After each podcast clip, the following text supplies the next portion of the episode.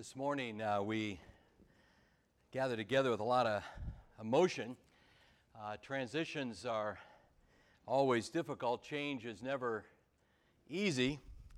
And yet, Margie and I are so excited to uh, share with you in two weeks kind of our journey of faith and trust in God and our firm conviction that God has wonderful things in store for the future uh, for all of us including Foothills Church family. But this morning, we gathered to celebrate the greatest story ever told. And I, I invite you to turn in your Bibles to uh, the second chapter of Luke, Luke chapter 2, uh, verses 8 through 14. Would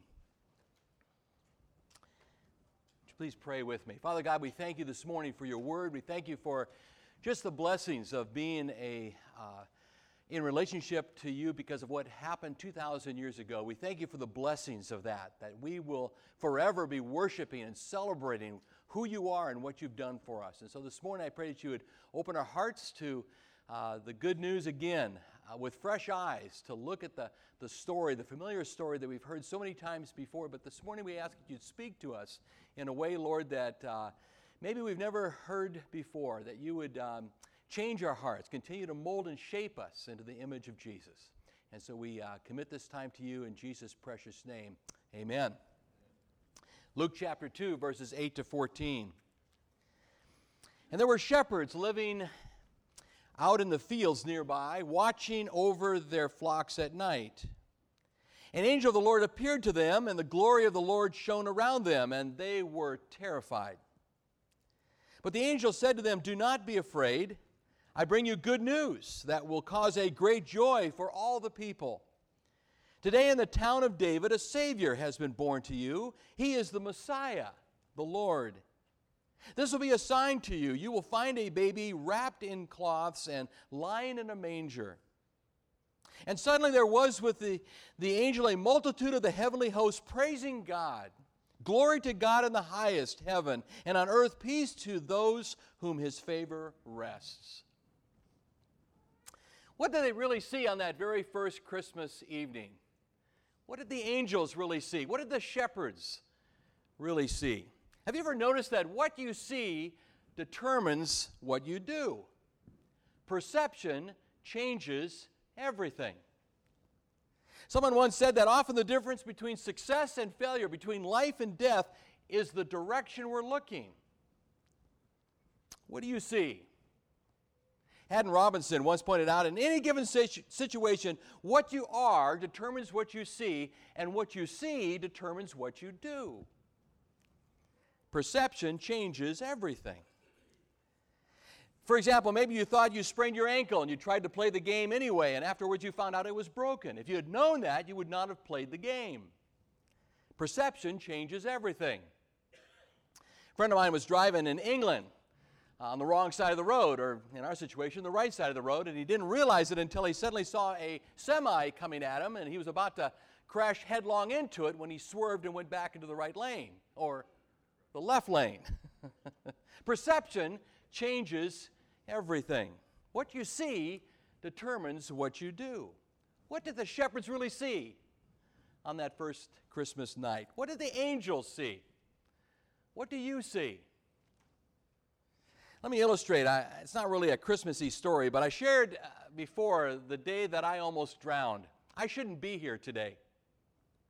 I was 25 years old and I decided one morning to go to the beach. I wanted to do, to do some body surfing, and when I got there, it was too early for the sunshine, and the beach was overcast with kind of a coastal fog, and nobody else was there that morning. I had the beach to myself, and I felt like I had the whole, the whole ocean to myself. Nobody was anywhere. Even the lifeguards were not on duty that morning.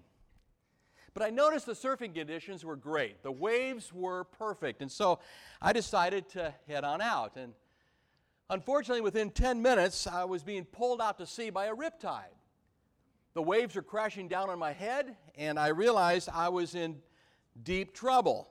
Immediately, what I did is I started swimming toward shore. I was a pretty good swimmer, and I swam with all my might to get back to the shore. I was out way out over my head. Again, it was pulling me out further and further, and uh, the waves were just overwhelming me and dragging me under. And trying to catch my breath, I saw that those perfect waves from the shore were now my worst enemy. And after about 15 minutes, I was absolutely exhausted. I was coughing up water. I was beginning to panic. Nobody was around. Now, I had always heard that if you try to fight a riptide, you will die. you will lose. But I had not heeded that warning. And so as I drifted out further and further, I was feeling weaker and weaker, and I realized I'm going to drown.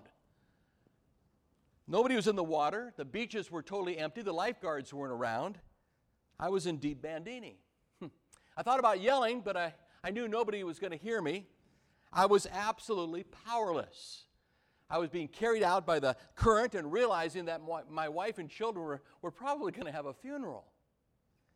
I desperately not try not to panic. I, I knew I was going down and I started praying really hard. And then suddenly I heard a splash behind me and this head pops up. This guy says, Hey, you need some help. It was a lifeguard who I found out later had just come on duty. He looked out over this empty ocean and saw this one little head bobbing out there about 150 yards and decided maybe I should swim out there and investigate, see if this guy needs any help. He told me to grab onto this red flotation device that was hooked onto a harness around his, his shoulders and he said, just hang on to this. And I looked at him and said, you know what? Nah, that's okay. I got this. I swam away and I drowned. No, that's not what happened. I hung on to that red flotation device with, as if my life depended upon it because it did. Like a powerboat, this lifeguard does a backstroke with both of us running, you know, he just went parallel to the shore for a while until we got out of that riptide and then he came on uh, to the beach. All I had to do was hang on for the ride. I learned something very critical that day. Perception changes everything. It turned out that the waves were not all that fun, the ocean was not all that safe, the shore was not all that close. Perception changes everything. In fact, I learned that if you try to go with what your feelings tell you, what your gut tells you, to just go the, the shortest distance between two points and, and swim hard toward shore, you're going to lose. You will die. Proverbs 14:12 uh, says, "There's a way that seems right to a man. It makes sense, but its end is the way of death. If you think for yourself, you try to do it your own way, you're not going to make it. God says, if you come to me, if you take my red flotation device of salvation, so to speak, that I'm offering you, uh, you will live. It's between life and death. You see, that's the, that's the, the gracious gift that is the very core of what the Christmas message is all about.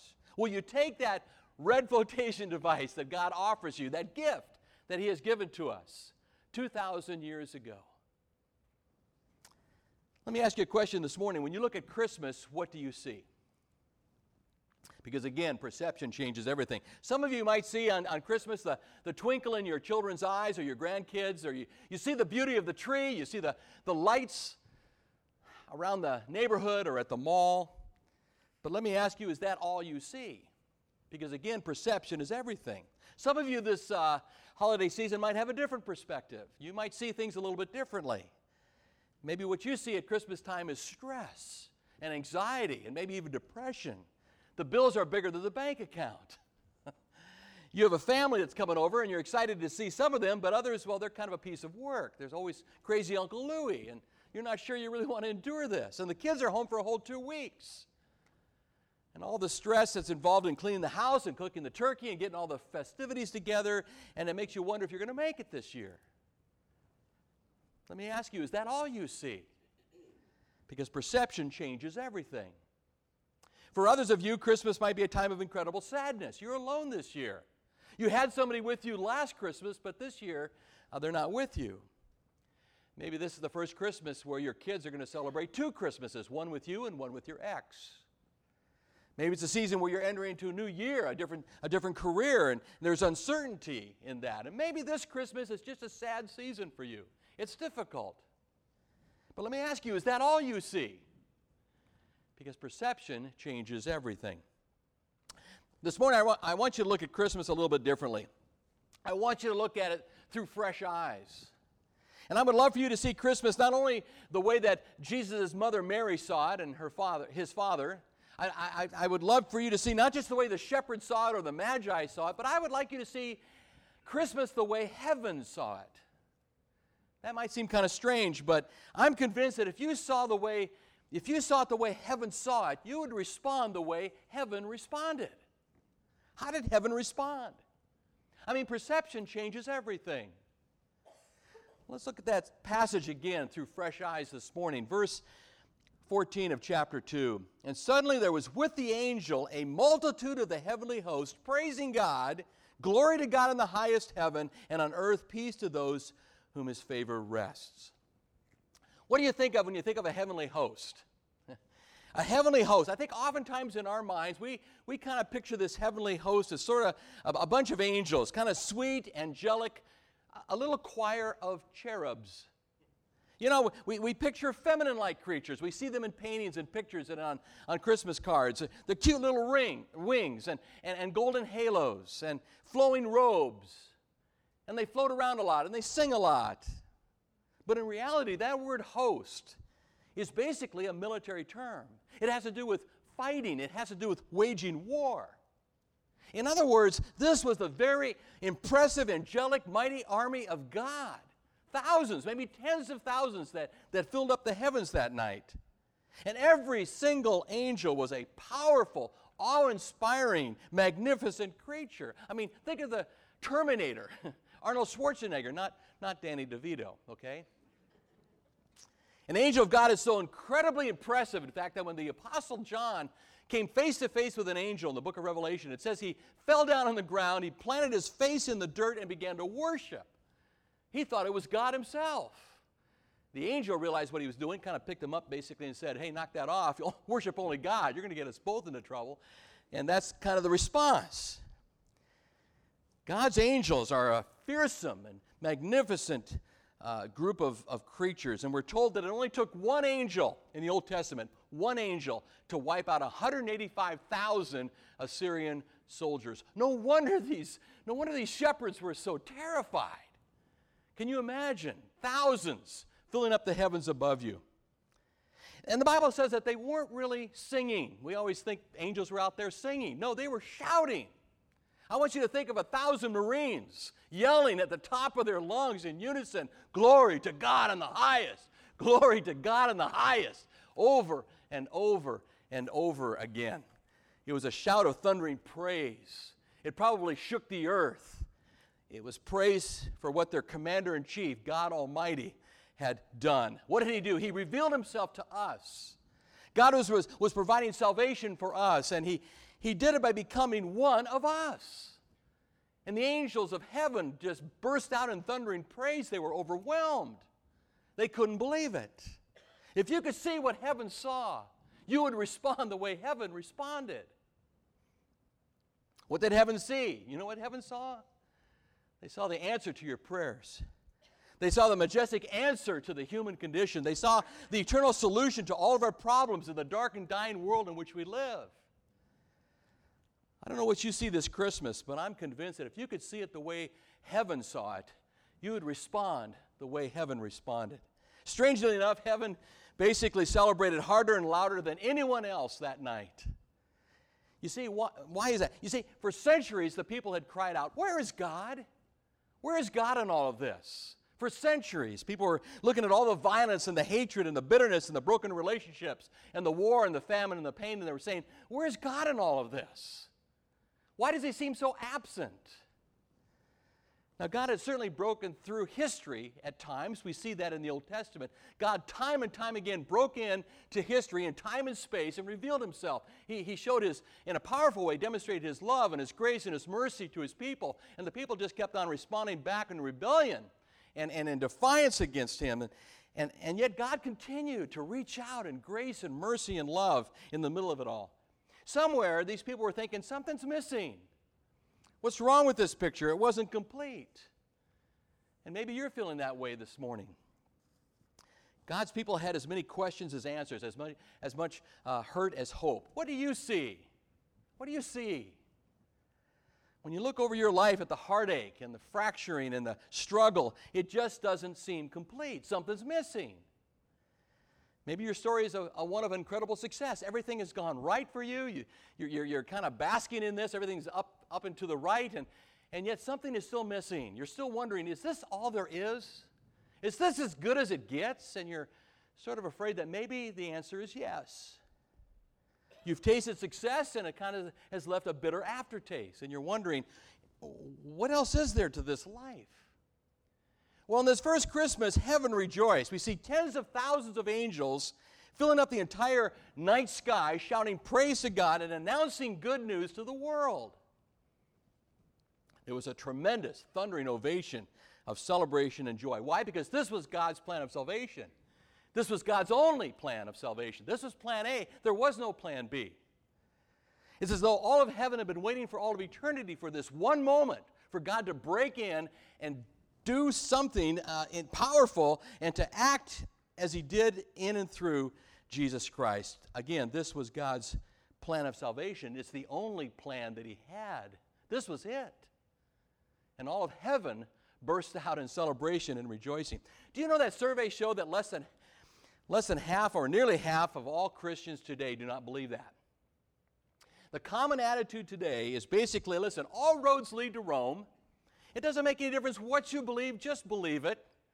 It's all good. We're all going to make it. Don't sweat it. That's their perception and it changes everything as to how they respond to this gift that God gave us 2,000 years ago. I mean, if a, if a man or a woman is a sincere Jew or a passionate Buddhist or a zealous Muslim, uh, that's good. That's good enough, right? They have faith. A Muslim and a Jew, they believe in God. I mean, what's the problem? They all have faith. Why do we say that Jesus is God's only provision for us? I mean, come on. Let me give you just kind of a mental picture. Let me go back to that illustration I shared before. Imagine I'm out there, I'm caught in that riptide, and there is no lifeguard that shows up. I'm out there, I'm going further and further. I'm getting weaker and weaker, and I know that I'm going down. And suddenly, a, a, a life jacket kind of floats on by out of nowhere. I put my faith, I put my trust in that life jacket. I put it on as quick as I can. The problem is there's a big gapping hole in that life jacket. I end up drowning in spite of my faith. I put my faith in it, but I drown anyway. Why? Because the object I put my faith in wasn't able to do for me what I needed it to, do. You see, faith doesn't save, it's faith in the right object that saves. In fact, it's not enough just to believe in God. Did you know that? James chapter 2 says, You believe that God is one, you do well. The demons also believe and tremble. In other words, so what? That's not saving faith. What's saving faith? Saving faith is trusting, clinging to, relying upon Jesus Christ as your only red flotation device. It's your only way of salvation. That's it. It is faith in Christ that saves because Christ alone saves. That's the message of Christmas. That's why He came 2,000 years ago. In grabbing that life jacket, I, I put my faith in the wrong object. You can have a sincerity of faith. You, you can be sincerely wrong. You might have the best of intentions. You might have put out the best effort ever. You might have the purest of motives, but be as lost as you can be. Why? Because you put your faith in the wrong object. There are so many today who try to experience God and, and find salvation their own way. People try anything today. They, they go into humanism or moral living or religiosity or mysticism or the occult or philosophy, anything and everything except for Jesus Christ. And they seem at first glance to have lofty goals. They have pure motives. They are zealous, right? They're sincere, with good intentions. But you've heard the old adage the pathway to hell is paved with good intentions. Good intentions are obviously not good enough. Again, Proverbs 14 12. There is a way that seems right, it makes sense, but its end is the way of death. It seems right, it seems logical, it appears to be a shortcut. I thought, hey, just head to shore, right? That makes sense. Seems like a good way to go. But the Bible makes it very clear. You either come God's way or you don't come at all. All roads do not lead to Rome. There are no other shortcuts. There's no other option than what God has graciously given to us as that wonderful gift, the gift of His Son 2,000 years ago. That's what the Christmas message is all about. And that's why the angels are thundering their praise and joy to the one true and living God. The birth of this baby is God's only answer. And it's sufficient, it's enough.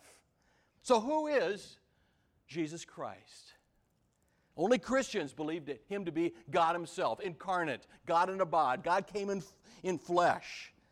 And that's a huge distinction from any other religion or cult out there. We hold the conviction of the exclusive truth claim that Jesus made when he said, I am the way, the truth, the life. No one comes to the Father but through me. And so all religions are not the same. And so all religions cannot be true.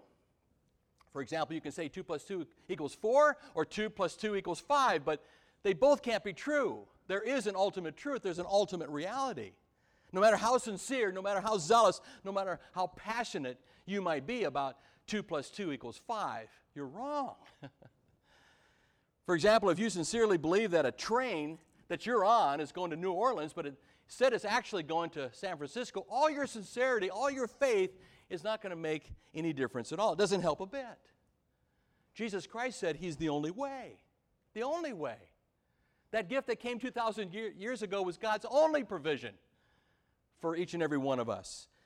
He, Jesus clearly tells us there are no other parachutes, there are no other life preservers, there's no other lifeboats. Now, some might say, well, that sounds kind of narrow, that sounds kind of bigoted, that sounds kind of intolerant. but guess what? I didn't say that, Jesus said that.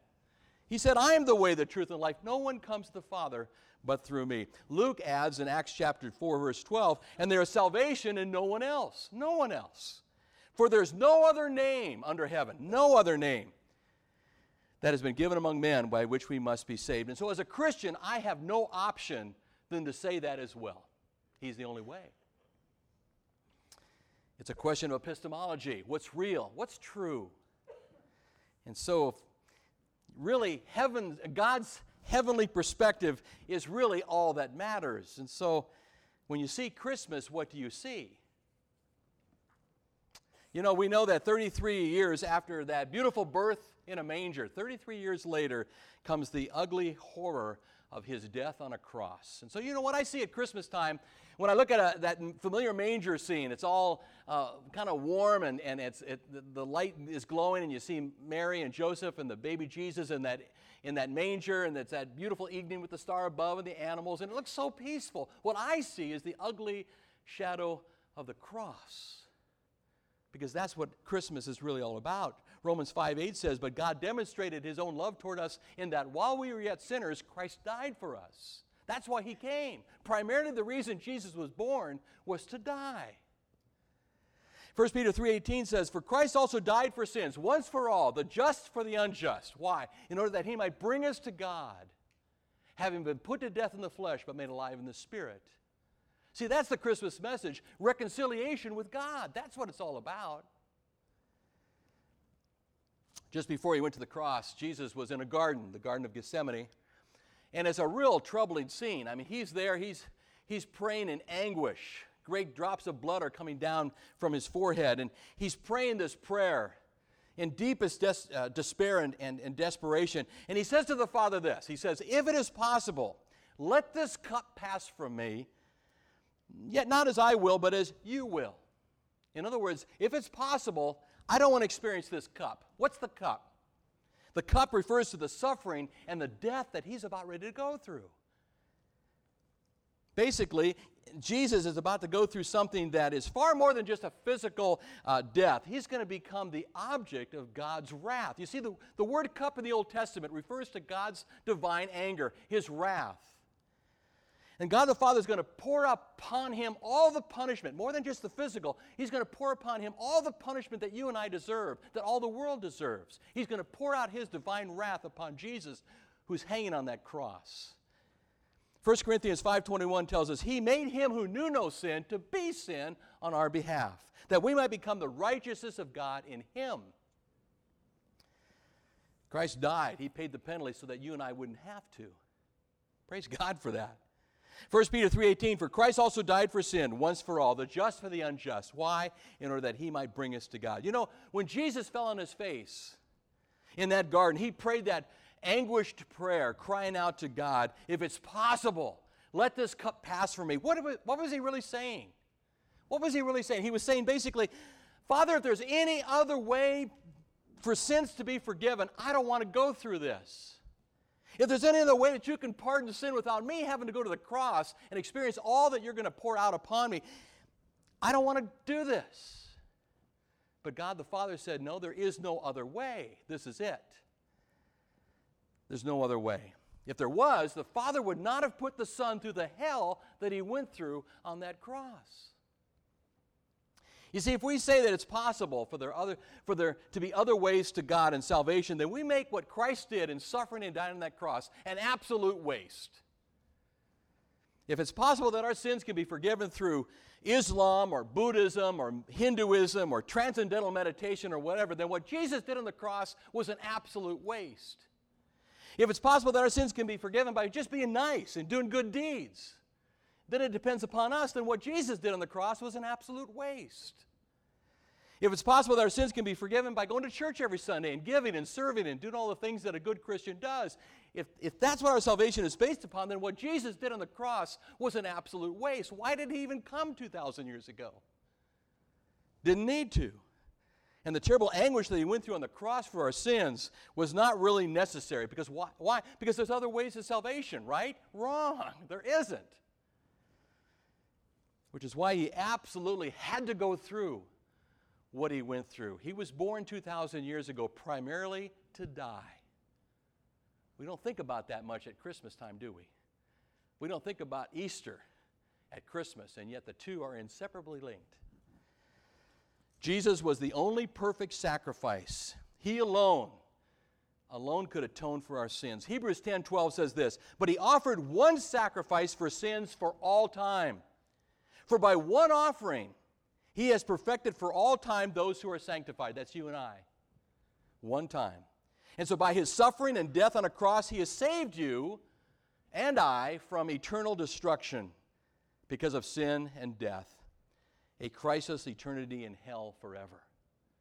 That's why those angels were thundering praise and ovation to God the Father who provided the way, the only way. That's what Christmas is all about. That's heaven's perspective. That's what the angels saw. And if we could see what the angels saw, if we could see what heaven saw, we would respond the way heaven responded. Perception changes everything, and your response to the Savior. You know, as a believer, I think it's so easy for us to kind of forget what it's all about. It's so easy to forget what Christmas is really all about. And it's all about salvation, it's about reconciliation with God. It's not just about giving Christmas presents to one another on December 25th. It's a salvation from eternal death to eternal life. Our only alternative, our only option is to trust Him as our Lord, our Savior, our King, to surrender everything we have, everything we are to Him. That's our only response to the fantastic, gracious, and eternal gift that He gave to us 2,000 years ago. But you know, we don't make it by default. It's a choice, and we talked about this before. John 1:12 says, "But as many as receive him, to them he gives the right to become the children of God, even to those who believe in his name." You know, it's, that's, it's not always a, a message that's uh, positively received by those around us at Christmas time, especially. But let me encourage you keep praying for those around you that are in desperate need of a Savior. Keep presenting our, our Lord and Savior and King as the only option, the only way and someone asks you, hey, uh, how's your Christmas? It's great. You know why it's so wonderful? Jesus came as the only option we have from salvation. Salvation from what? Salvation from death itself, eternal. So pray for those around you. Share the good news of Jesus Christ with, with those around you, especially at Christmas time. So, what do you see at Christmas? What do you see? You just see the gifts and you see the tree you see the meals and the busy rush. Maybe you see the stress and the overwhelming anxiety. Maybe you see the sadness and the emptiness and the loss. But listen, like the old Christmas carol says, the hopes and fears of all the years are met in thee tonight. The hopes and fears of all the years are met in thee tonight. And that's what heaven saw, and that's he- what heaven, how heaven responded. And this morning, I'm inviting you to respond as well. You need to respond. Because if you could see what heaven saw, I'm convinced you would respond the way heaven responded. Will you respond? will you take that gift if you haven't, if you've never taken uh, Him into your heart and life? I'm inviting you to get beyond the, the busyness and all the sadness and the chaos and the emptiness and all the, all the stuff that distracts us from the greatest message ever. How do we respond? How do we? Three, three easy steps. ABC. Simple. Number one, admit your need. You're a sinner. Admit the fact that you're out there and uh, you're being pulled out by a riptide. There's no hope. You're in desperate need of a Savior. Admit the fact that you're a sinner. Most people don't have a problem with that. B is believe. Believe and trust in what Christ has done in dying on the cross for your sin. Believe that. And C, confess. That's the most important. Confess Him as your Lord and Savior. Confess Him as the one who you are surrendering your entire life to. Romans 10 9 and 10. If you confess with your mouth that Jesus is Lord, what's that mean, Lord? That means He's the boss. He's the one in the driver's seat. He's the one that's taking over my life. If you confess that and you believe in your heart that God raised him from the dead, in other words, he is who he claims to be, he has power over death because he is God. If you do that, you will be saved. Why? Because with the heart a person believes, resulting in righteousness, and with the mouth he confesses, resulting in salvation. Let's pray together. Father God, this morning, I ask that you would speak to our hearts. And if there's anyone in this room that doesn't know you, Lord, that they would surrender. They would come to a place where you would open, your, open their eyes and help them to know how desperate they are in need of a Savior. Father, I pray that you would prompt that person this morning who's here to, to give up, to surrender their life to you, to embrace Jesus Christ as their, their Lord and Savior. Help each of us during this Christmas time to really remember and to celebrate what you have done and who you are.